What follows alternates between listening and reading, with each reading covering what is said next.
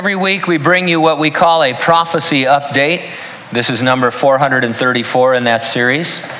We do it because the Bible accurately foretells specific events in precise detail, many times centuries before they occur.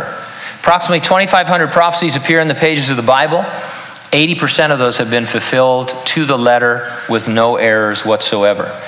We know that the remaining 500 or so prophecies will definitely be fulfilled, and so therefore we believe we can look to the news and trends in the world to uh, see what you'd expect from a literal reading of Bible prophecy. We call it the signs of the times. 2,500 years ago, the prophet Daniel let us know that during the future seven year tribulation on the earth, there would be a Jewish temple again in Jerusalem. Jesus, in his Olivet Discourse, confirmed Daniel's prophecy, and you read about that temple also extensively in the book of the Revelation of Jesus Christ.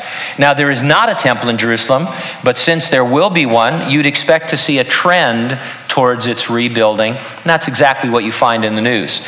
Recent temple news was reported in an article titled Priests Wanted for Third Temple. Let me read some excerpts from that article. It goes like this An Israeli institute dedicated to building the third temple in Judaism's history is seeking males ritually pure enough to carry out Torah based commandments that haven't been performed in nearly 2,000 years.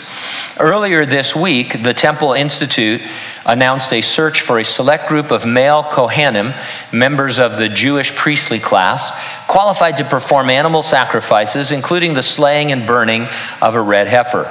The Institute's leaders believe a third temple cannot be built until there are priests ritually pure enough to maintain it, hence the call for the reinstatement of the ritually pure Kohanim.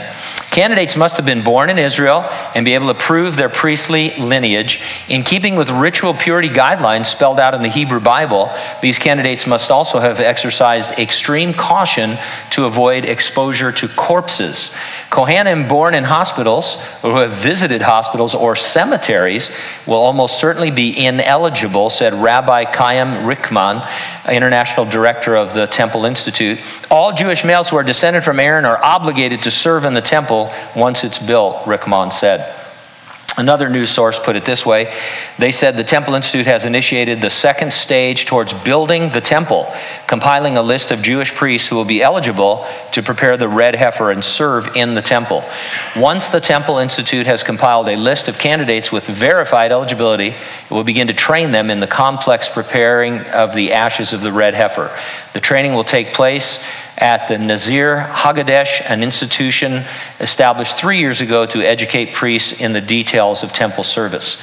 This is a huge jump for the Temple Institute and a huge leap for the Jewish people. For the first time in 2,000 years, after miraculously returning to the land of Israel, we are beginning the process of reinstating the biblical purity of the Jewish priesthood, Rabbi Chaim Rickman said.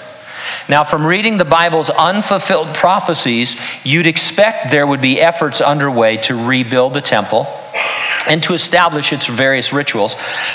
when you look at the news, you see exactly what you would expect. You know what else we expect? That the church will not be going through the tribulation. We will not be on the earth at all for any part of this future seven year tribulation. Jesus promised us that he would come and resurrect and rapture the church prior to that great and terrible day of the Lord. And so that's why every week I can ask you this same question Are you ready for the rapture? If not, get ready, stay ready, and keep looking up because, ready or not, Jesus is coming.